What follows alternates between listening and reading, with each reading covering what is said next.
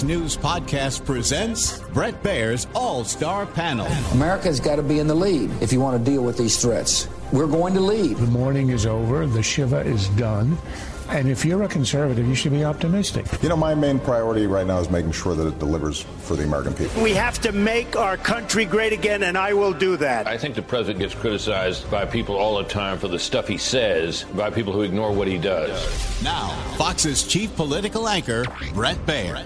Following a drone strike in the Middle East that left three U.S. soldiers dead and more than two dozen wounded, President Biden is assuring Americans that uh, the U.S. will hold all those responsible to account at a time and in a manner of our choosing, saying this afternoon that he has made a decision how to respond. The Biden administration is blaming the attacks on an Iranian backed group. Meanwhile, here at home, as record numbers of migrants cross the southern border, House Republicans on Capitol Hill today looking to advance two new impeachment articles against Homeland Security Secretary Alejandro Mayorkas, accusing him of refusing to follow immigration law and breaching public trust. To discuss this and more, we bring in our panel Republican strategist Colin Reed, USA Today Washington Bureau Chief Susan Page, and Fox News senior congressional correspondent Chad Pergram. Chad, where are we on the uh, impeachment effort? Well, they're going to move this out of the uh, House Homeland Security Committee, and then it goes to the floor. Uh, the question there is whether or not they have the votes. It's about the math. Surprise, surprise. Republicans right now have the smallest majority that they've had uh, for any Congress since the 1930s. Uh, they can only lose two votes on their side, and I'm told that they have about two or three people uh, who are up in the air.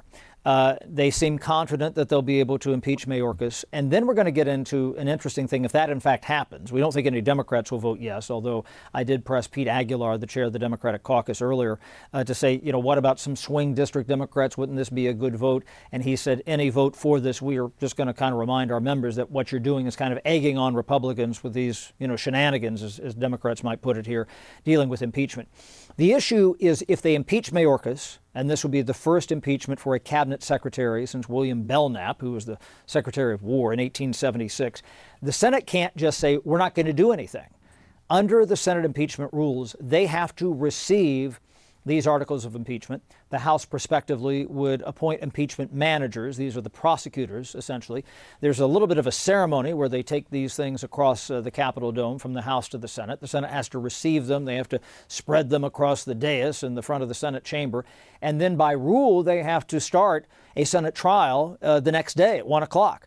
Now, the question is, what does the Senate actually do with this? Chuck Schumer, the majority leader, he doesn't want to deal with this, especially if they're in the middle of, say, trying to get a, a border deal on the floor. Okay, that could come up in the next week or, or two here. We'll see. Number two, the issue might become do they just kind of flush this?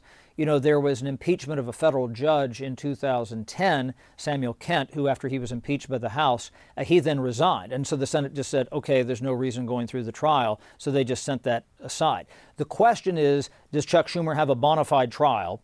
And is there any tough vote whether to flush this or actually deal with this at some point, where Republicans then weaponize the dealing of the Mayorkas impeachment in the Senate, and it becomes a campaign political issue for vulnerable Senate Democrats? Sherrod Brown in Ohio, Tammy Baldwin in Wisconsin. Uh, you, you, know, you could look at somebody like Bob Casey in Pennsylvania. You get the idea. So this Jon is a problem Tester in, Montana. in the Senate. Jon Tester, another one. Yeah, there's about five or six who would have competitive races. Yeah. So right now, that they have the votes in the House. They appear to have the votes, but the problem for House Republicans is who shows up, who's available that day. Uh, they have to be very careful to make sure that the people who would vote yes on impeachment are there and present next week. We think next week, probably the middle of the week, is when they would do this. Otherwise, they are playing with fire.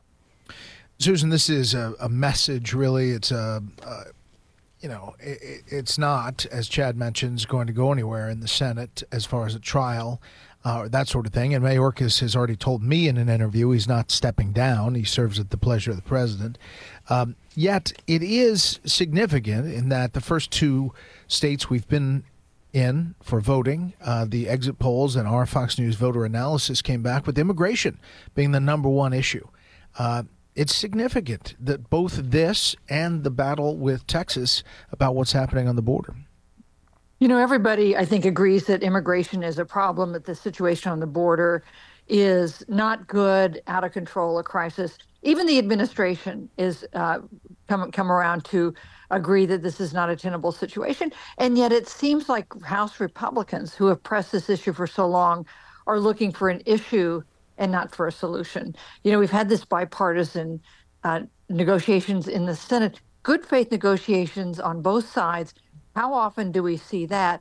And yet, it at this point has no prospect, I think, of coming to fruition because House Republicans have expressed, have derided it, and President Trump has said they shouldn't pass it. So we we have what is, I think, more performance art than dealing with policy by having this impeachment uh, uh, drive for Secretary Mayorkas. Do you remember when impeachment was unusual? Because now it yeah. seems like just something they do on Thursdays. Yeah, that's right. That's exactly right. On the flip side, there is a little drama, uh, Colin, on the president's you know reversal here. Now it's a crisis. Give me the power, and I'll do it. You know, I'll close the border. Yet he passed some dozens and dozens of executive orders in the first days of his time in office that reversed exactly everything that was working at the border. He had 94 executive actions in the first 100 days, all without a legislative intervention whatsoever. That was his pen and his phone, as President Obama used to say. So we got into this mess not overnight, but as a result of three years of President Biden refusing to acknowledge this was even an issue. Until recently, it was he wouldn't even acknowledge it. His staff wouldn't acknowledge it at these White House press briefings, and now we're in the situation we're in. I remember during the Obama years when uh, uh, Alexandra Mayorkas's predecessor would say something like a thousand uh, illegal or migrant encounters a day was a problem. Now we're at fifty thousand. Think about that. That problem has exacerbated so much over so much time. So, yeah, we got into this mess not by oh, anything that happened on the Hill, but by what President Biden has done for during his first three years in office. Now he's got a reelection a few short months away. He sees those exit polls the same way we all do. Uh, the immigration surpassing the economy in these early states. He knows he needs to do something, but I don't think the American public is going to believe that this is some, somehow the fault of one half of one third of government uh, here on Capitol Hill. Yeah, and Susan, I get the whole thing about the legislative judici- jujitsu uh, to kind of turn it around and, and use it as a political issue. Um, however, on the flip side, there is this, you know, three years of not doing anything. Number one, number two, we we really haven't seen the legislative language. And you know, if as reported, it says if it gets to five thousand, you know, at the border, then he can shut it off. Uh, that's not a tenable thing for Republicans to agree on. You know, it's interesting. That's too much too much for Republicans, but this these are the the measures that we believe are going to be in the Senate bill, assuming they ever put it out, are measures that Joe Biden would not have agreed to early in his presidency. Uh, you know, the the White House, uh, as Colin said, has come to acknowledge this situation is serious. It's serious in policy terms. It's serious in political terms. Uh, so we'll see what Biden is now willing to do, to the dismay of some of people in his own political base, is have a measure that doesn't include a path to citizenship for dreamers and one that pushes back, uh, rep- repels people who are coming over to try to claim asylum, which is, of course, something that's part of our, our U.S. law. So this is Biden has come a ways, but not far enough, I, I clearly, for House Republicans. Yeah, I mean they want HR two. Chad, I know you got to leave uh, for a live shot at the top of the hour, but uh, on the issue of what's going to happen in response to these Iranian-backed proxy attacks and the drone attack that killed three U.S. soldiers, the Hill is there a consensus that uh, something significant needs to happen? Uh, I know there's concern that strikes inside Tehran could somehow trigger some escalation. You hear it in almost every soundbite from the administration. We're hearing it from both sides. Basically, one group of people, and sometimes it's Democrats and Republicans, saying, well, we need to do more. And others saying, well, this, this appeasement is what's going to lead to a wider war. That's part of the debate. The other issue is a question of war powers. Uh, you know, you had people like Lindsey Graham and Tom Cotton who were saying we need to hit Iran in Iran okay, uh, you know, as I always say, you might not be able to be a little bit pregnant, but you can be a little bit at war. And so you've had members of Congress, even before the killings of the uh, the, the, troops in uh, in, in uh, northwestern Jordan, northeastern Jordan, I guess. The question was, you know, there were letters that had been sent to the administration uh, from bipartisan members of the House saying, you know, we need to have an authorization on this. You know, if you look at the Constitution, Article 1 says that Congress can declare war. Of course, the president is the commander in chief under Article 2. And then you have the War Powers Resolution adopted in 1973, which says that, uh, you know, he can, any president can go in and initiate military action, certainly defend the United States, so long as you report back to Congress. But some are worried about that becoming a slippery slope. You've probably not heard the last of that, Bret. Yeah, I bet. We're to let you go. I'll talk to these other two. Um, Colin, it is significant, uh, but after 165 attacks, um, there's a lot of criticism on Capitol Hill. It's not just the Hawks saying uh, there there should have been something that prevented this. That was more of a uh, deterrent. And this has always been the challenge for President Biden is no matter what he says, no matter what he does on Ukraine or Israel, he's always been perceived as weak on foreign policy because of what happened in Afghanistan in 2021. And for a lot of people, not just partisans and not just Republicans, that was it. The genie was out of the bottle, the toothpaste was out of the tube, and from that point forward, America was projecting weakness across the world, and our foes were watching and they were paying attention. And since October 7th, uh, there have been n- more than 150 uh, proxy attacks from the Iranians. This weekend caught the most headlines, but there's been no response since. And the other challenge that President Biden faces is this is one of those rare issues that unites the Republican Party, all factions of it in the need to be strong and the need to have deterrence. So he's going to catch it from all sides. He's going to get it from Mitt Romney all the way down to Matt Gaetz on the right. And at the same time, he's getting pushed on his left flank.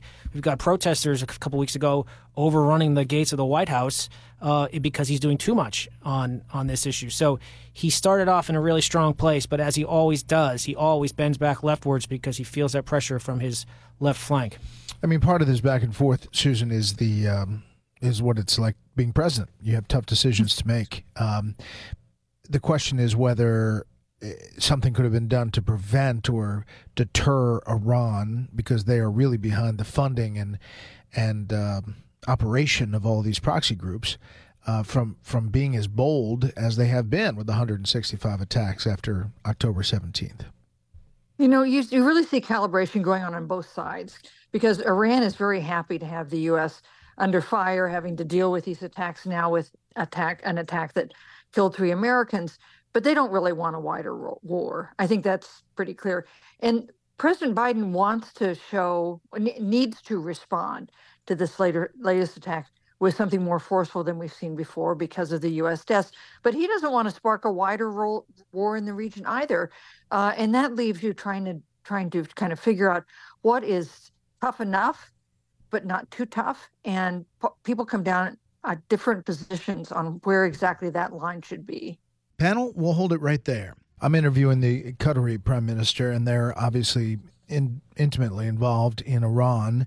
Um, and there are critics around the globe, uh, different countries that say uh, Qatar should be doing more. They have, they host uh, Hamas leaders in Doha, and that that's their home uh, Colin, and and uh, they're in the middle of these negotiations to try to get hostages released in exchange for some uh, longer ceasefire. But so far, uh, it doesn't seem like Benjamin Netanyahu is biting on any of that.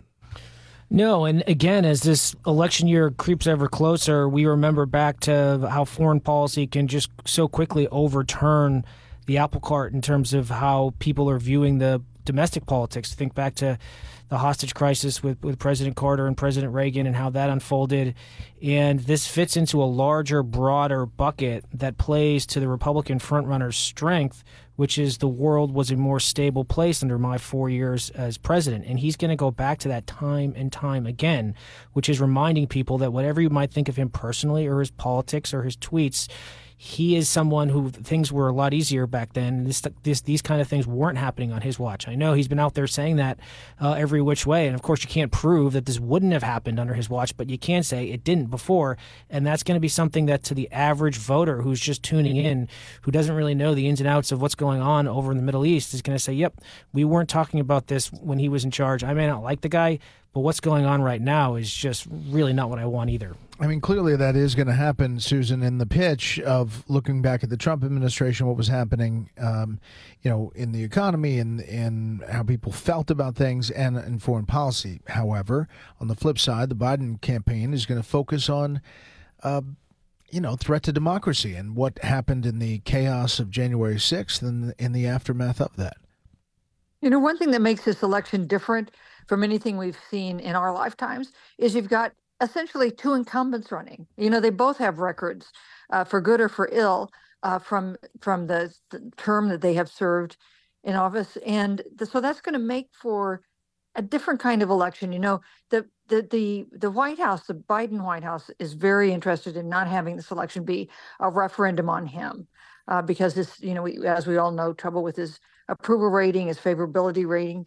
Now Americans don't rate him highly in handling the economy and foreign policy. They want to make it a choice, but there are ways in which, of course, uh, former President Trump would be happy to make it a choice as well, because some Americans, as Colin said, have have a better think things were better internationally when Trump was there. And we hear when you go out and talk to voters, a lot of them say they felt better about the economy when Trump was in office, although that may be on the verge of changing with some of these good economic reports. Yeah, it was not since 1892 that there was a race between two incumbents. 1892, former President Grover Cleveland, the Democrat, ran against Benjamin Harrison, the Republican, who had defeated him in the election of 1888. And even though Cleveland had successfully appointed a large number of judges to the courts, he was hampered by his unpopular effort to reduce tariffs designed to protect U.S. manufacturing. Uh, so the tariff issue caused him to lose several important manufacturing states, including Illinois by three points, Indiana by less than a point, New York by a point, and Ohio by two points, cost him the vote in the Electoral College. So there you have it, a little bit of history as well. Uh, That'll do it for this week. You can hear more of this series at foxnewspodcast.com or wherever you download podcasts. Make sure to leave a rating and a review. We want to hear from you. For Susan, Chad, and Colin, I'm Bret Baier. We'll see you next time.